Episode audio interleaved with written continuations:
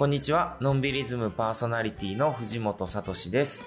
この番組は普段は兵庫県に住んでいる僕藤本が気になる人々をお呼びしてのんびりおしゃべりするトーク番組です。今週ものんびり編集部のやぶちゃんとハッチと一緒にお送りしていきます。こんにちは、のんびり編集部の矢吹文子です。ハッチこと山口遥です。よろしくお願いします。お願いします。今日もまたね、はいい、つもとはこう違う景色が広がってますけども、うんここはどこですか？北北市。ハマっちゃった。そんなテンション上がるとこか、北秋田市って。上がりましたよ。上がっていますよ、今。そう。だいぶ久々に私まあでも今日いい天気でね、僕たち今ね、はい。北秋田市気持ちいい朝を迎えておりますが、ちょっとそちらからお届けしております。えー今日は北秋田にちょっとまつわるね、ゲストに来ていただいてますんで、えー今日ものんびりやっていきましょう。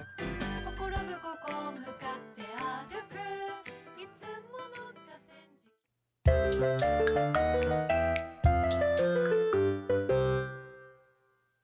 日も素敵なゲストにお越しいただいています。はい、本日のゲストは、フォトグラファーの船橋陽馬さんです。よろしくお願いします。よろしくお願いします。おでは、ハッチプロフィールをお願いします。はい。船橋陽馬さん。1981年、秋田県男鹿市ご出身のフォトグラファーです。東京、名古屋、ロンドンの花屋で仕事をし、2009年に帰国後、写真を学ぶために多摩美術大学に入学。卒業後は雑誌、広告などで活動されていました。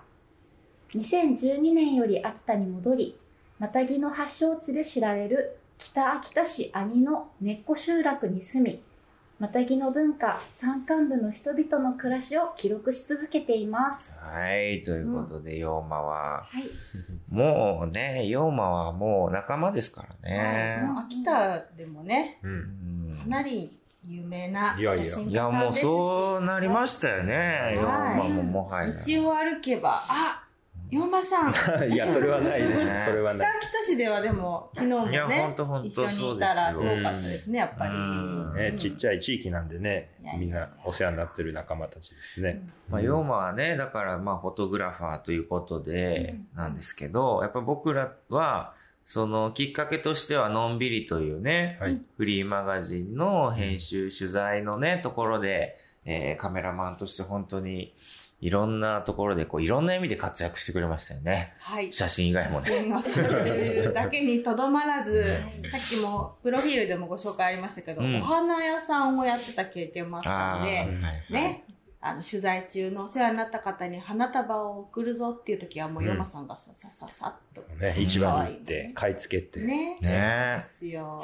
ああいうのもちょっとね、地味にかっこよかったよそうね。なんですよ。うん器用でね、うんセンスがいいのでね。そうなのよね。いや、でもまあ今、紹介にもありましたけど、はいまたぎでもあるんだよね、だから。そうですね、山に入って、はい。だよね。でもどちらかというと、その写真を撮るために集落に入って、またぎの活動も一緒にされてるっていうような形なんですか？そうです。やっぱり最初は、その、写真を撮る被写体として、マタギの文化にすごく興味を持って、で、まだその移住するかどうかも決めてない状況の中に、えー、マタギの仲間たちと、まあ今は仲間ですけども、まあ当時は部外者ですよね、完全に。うん。そういう人たちに混ざって、山に一緒について行かせてもらってたっていう。なるほど。はい。そもそもなんでそういうところにこう興味が？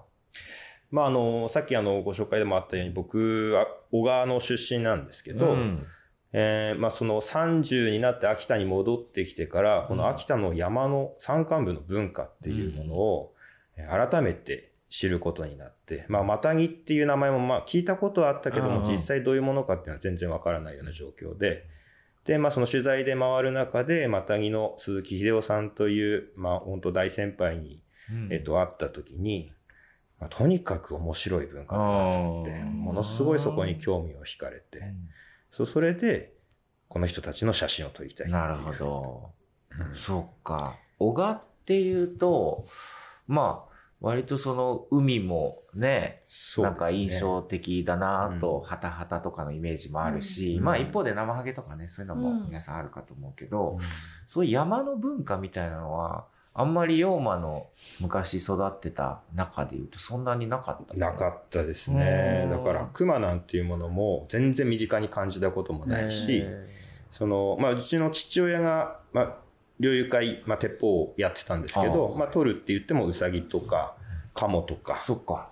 っていうのがメインで、まあ、熊を取ってきたなんていうことはもちろんなかったし、うん。本間さんお父さんがカモ取ってきたり鉄砲もやってるの嫌だったって。そう、すごい嫌あで、そう。やっぱね、ちょっとこう、半分生きてるようなウサギとかを家に持ってきて家で締めたりするんですよ。はい。なんかそれ見てて、もう子供ながらに本当かわいそうで仕方なくて。残酷に見えたんだね。そう。絶対鉄砲なんかやらないって子供の頃は思ってたんだけども、なんか不思議なご縁で今は鉄砲を持って。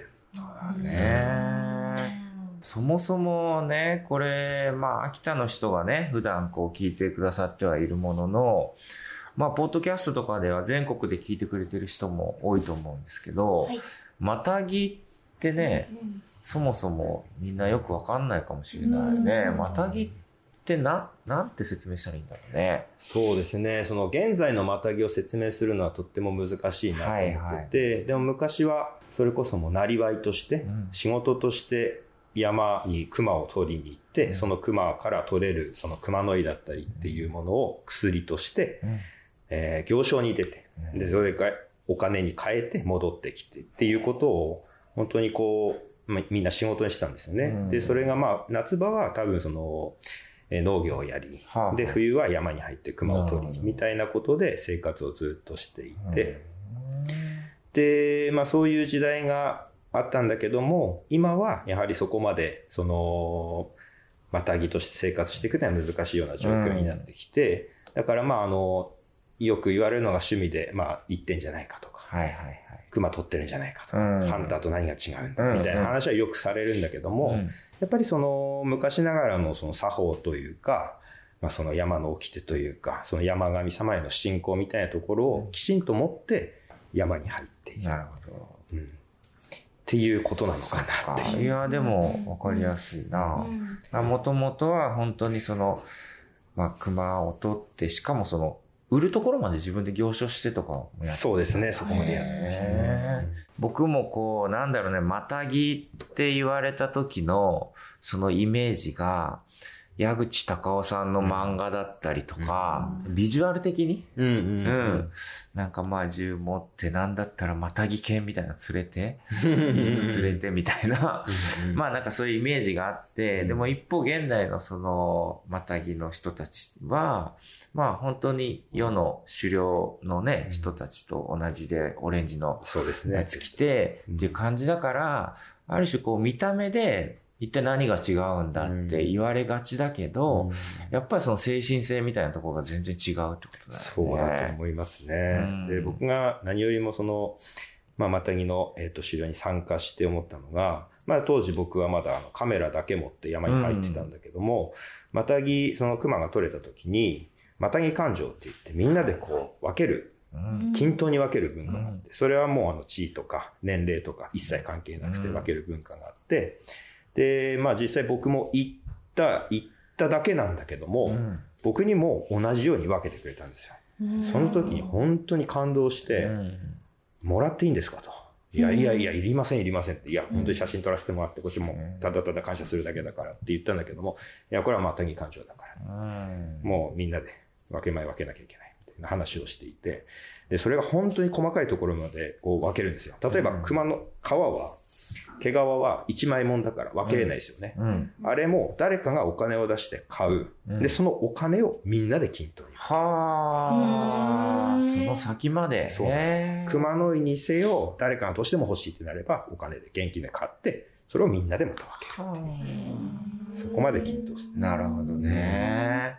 いや、なんか僕たちもね、最はい。初そののんびりっていうそのまあ雑誌の方で、またぎの取材をした時にね、うん。まさにそのまたぎ感情っていうのを、まあ僕たちはその時そのうさぎだったけども、はい。ね、それをこう経験させてもらって、なんて言うんだろう、本当によくできたシステムだなと思ったんだよね。うん。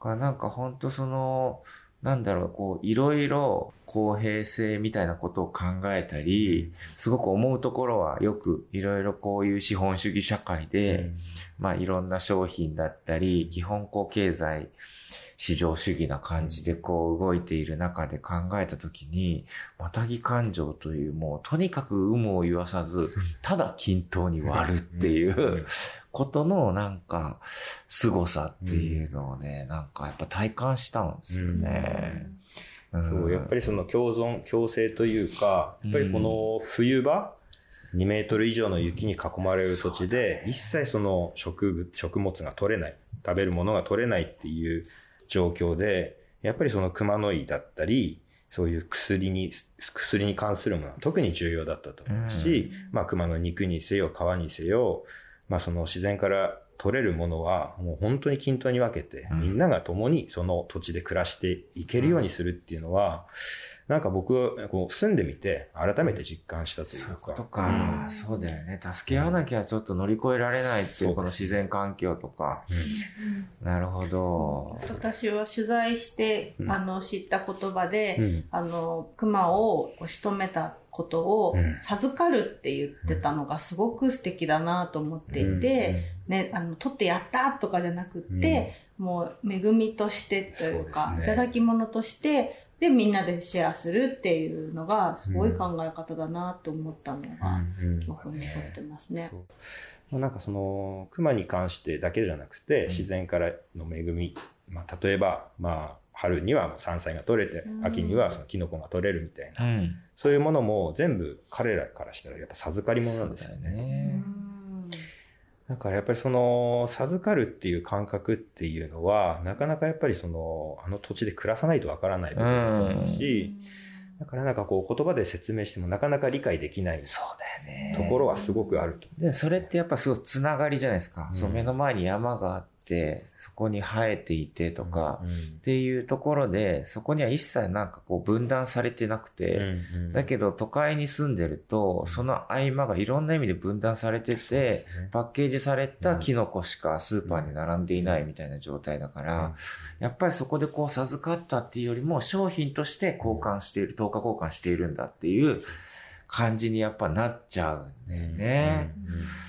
そこの体感具合がやっぱり違うそうですね。ね。なんかやっぱこう、熊と対峙、山でこう対峙すると、うん本当に命がけなんですようね。いん。やもう本当に命のこう、取るか取られるかっていうような世界の中で、さっきあの、やぶちゃんの方からもあったけど、その授かったっていう前に、熊をこう、仕留めた時に、うん。勝負勝負っていう。声を上げるんですよ。うんうんでそれっていうのは何かっていうと、結局その熊と人間っていうのはあくまで対等であって、うんまあもちろんその人間は飛び道具使ってるから、ちょっとずるいなとも思いつつ、でもあくまでそれはもう勝負、真剣勝負なんですよ。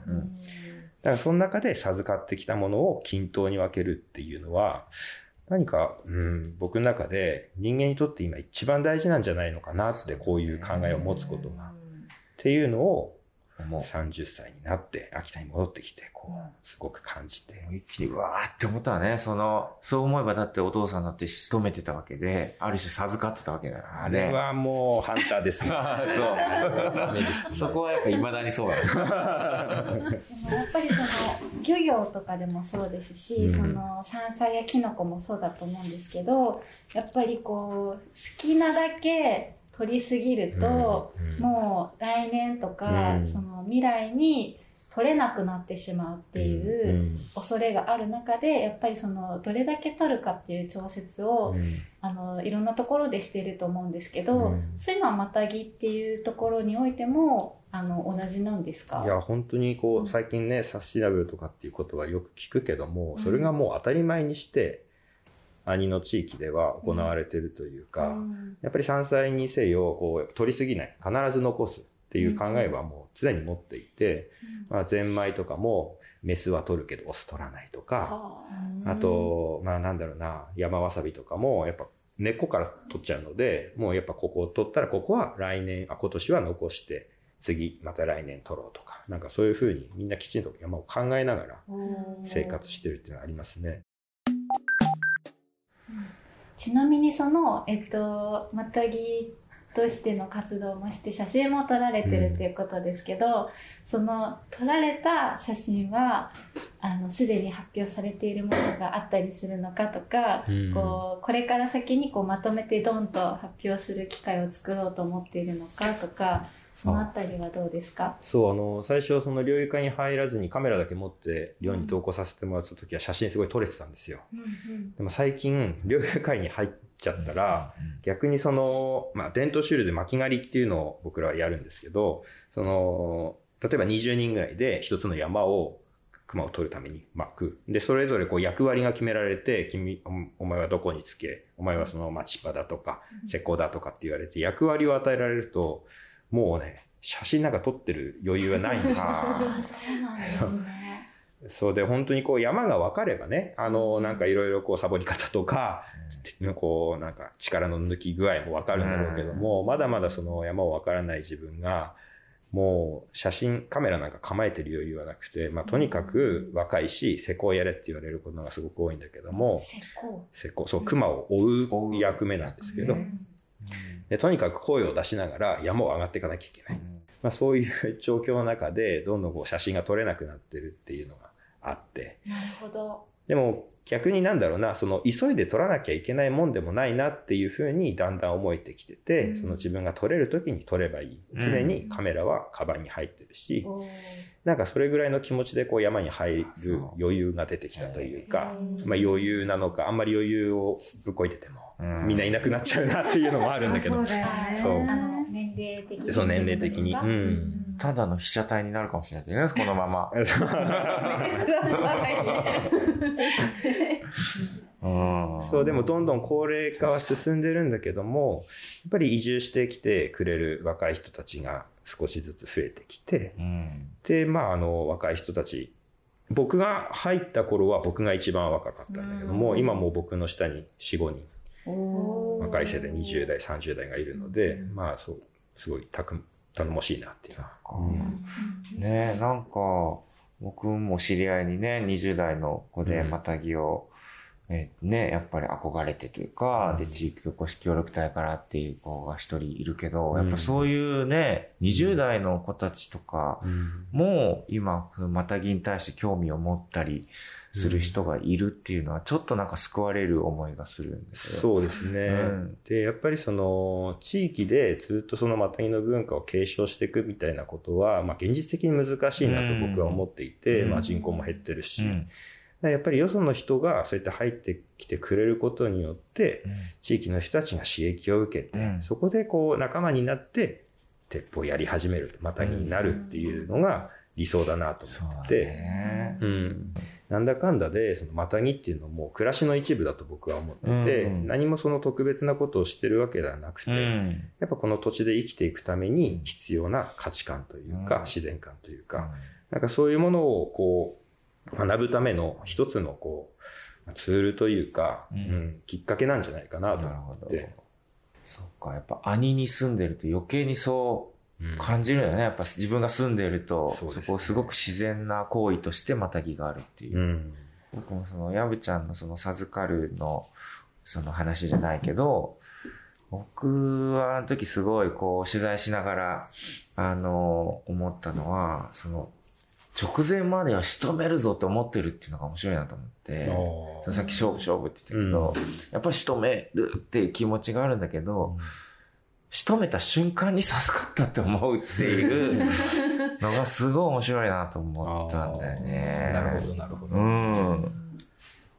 ね勝負やってだからだからなんだよ。ね。でもそこ自に対分も生きるか死ぬかのところでね。向き合うからな。多分だからそこの時にさ、授けてくださいと思ってないっていうか、なんか、うん、そこはやっぱ必死うんで、だけど本当に、まあ、ある種仕留めた瞬間から、ああ、授かったって思うっっておっしゃってたのが、なんかすごいインタビューで印象的だったなと思うんだよね。いや僕その自分自身で初めて熊をうん仕留めた時に、ああ、うんうん。本当にその時授かり物ってこういうことなんだって思ったんですよ。へーっていうのは、なんだろう、こう山歩いてても、熊に会ったとしても、鉄砲撃ったところで、そんなに当たらないんですよ。実際問題。はうん。それはクマが早いってことですか？熊がもちろん動いてるし、自分も息も上がってあるし、ーで熊見つけたらやっぱこっちも興奮するから、冷静に熊を撃てればもしかしたらいいのかもしれないけど、そんな冷静さってなかなか保てないんですよ。うん。だから、こう、撃って当たった時のその瞬間っていうのが、あ、授かったっていう感覚になる。なるほどなね。るほどそれはあれかな、いわゆるその、施工の人とか、うんそういうそのチームプレうんーであることも大きいのかなあ。それもあると思いますねねうん。やっぱりみんなでやってるから。ね、自分の力ではないというか、そうですねう。ん。いや、でもやっぱ、またぎっていうのは本当にその、僕がこれからの時代の中ですごい重要だと思ってて、で、もういろんなことが、やっぱりその、なんて言うんだろう、あの、まあ政治家さんも自助とかすぐ言うし、要はまあ自己責任とかさ、あの、いろんなものがこう、パーソナルな責任として完結させるっていうか、そういう世の中になってる中で、やっぱ俺、こういう特に、あの、新型コロナウイルスとかで、こう大変だったり、飲食店も大変だし、みたいな時にやっぱ助け合うとか、やっぱり頼るとか、っていうのってすごい重要だなと思ってて、なんかそういうのが本当にこう、またぎ感情とか、またぎっていう人たちのその、ね、あの、精神性みたいなところにすごく学ぶところがあるなと思って、今いよいよ知ってほしいって思うんだよね。だからなんかいよいよハッチ言ってたみたいに、写真展とかやってほしいね。撮ってない。ね。いね。撮ってないこともないでしょ、さすがに。うん。もうちょっと自分の中でのそのまたぎだったり山に対するその自然観だったりっていうのを自分なりにもう少しこう深めたいというか、こう具体的に言葉にできるようになってからかなと思ってて、うんでまだ本当山のこと全然知らないし、なんかもう少しかなっていうのは自分の中で、うんありますね。のんびりお待ちしましょう。まさにだね。じゃあまたね、来てもらって、はい。その進捗をまたね。はいそうですね。ぜひあの展示の告知とかね。うん、いや、もちろんもちろん。なんだったらもう俺たちもちろんね、協力しますから。ありがとうございます。写真が一枚売れるたんびにまたぎ感情で俺、お収入が入ってーいい考え、それ。いい考え。はい。ということで、本日のゲストは、フォトグラファーの船橋陽馬さんでした。ありがとうございました。ありがとうございました。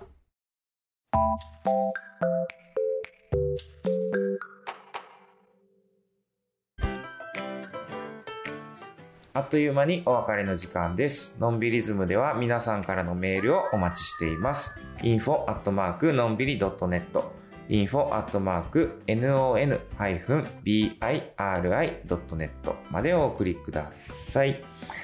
ね、今日、ヨーマ来てもらって、なんか冒頭でね、北秋田のご縁でとかって言ってましたけど、あんま何も喋ってなかったね、そういうことね。確かに。本田陽馬さんが住んでいる住んでいる北北に我々がちょっとお邪魔したということです。しておきましょうそうしておきましょう。はい。ということで、えーのんびりズム、今週のお相手は藤本聡と、矢吹文子とハッチでした。さよなら。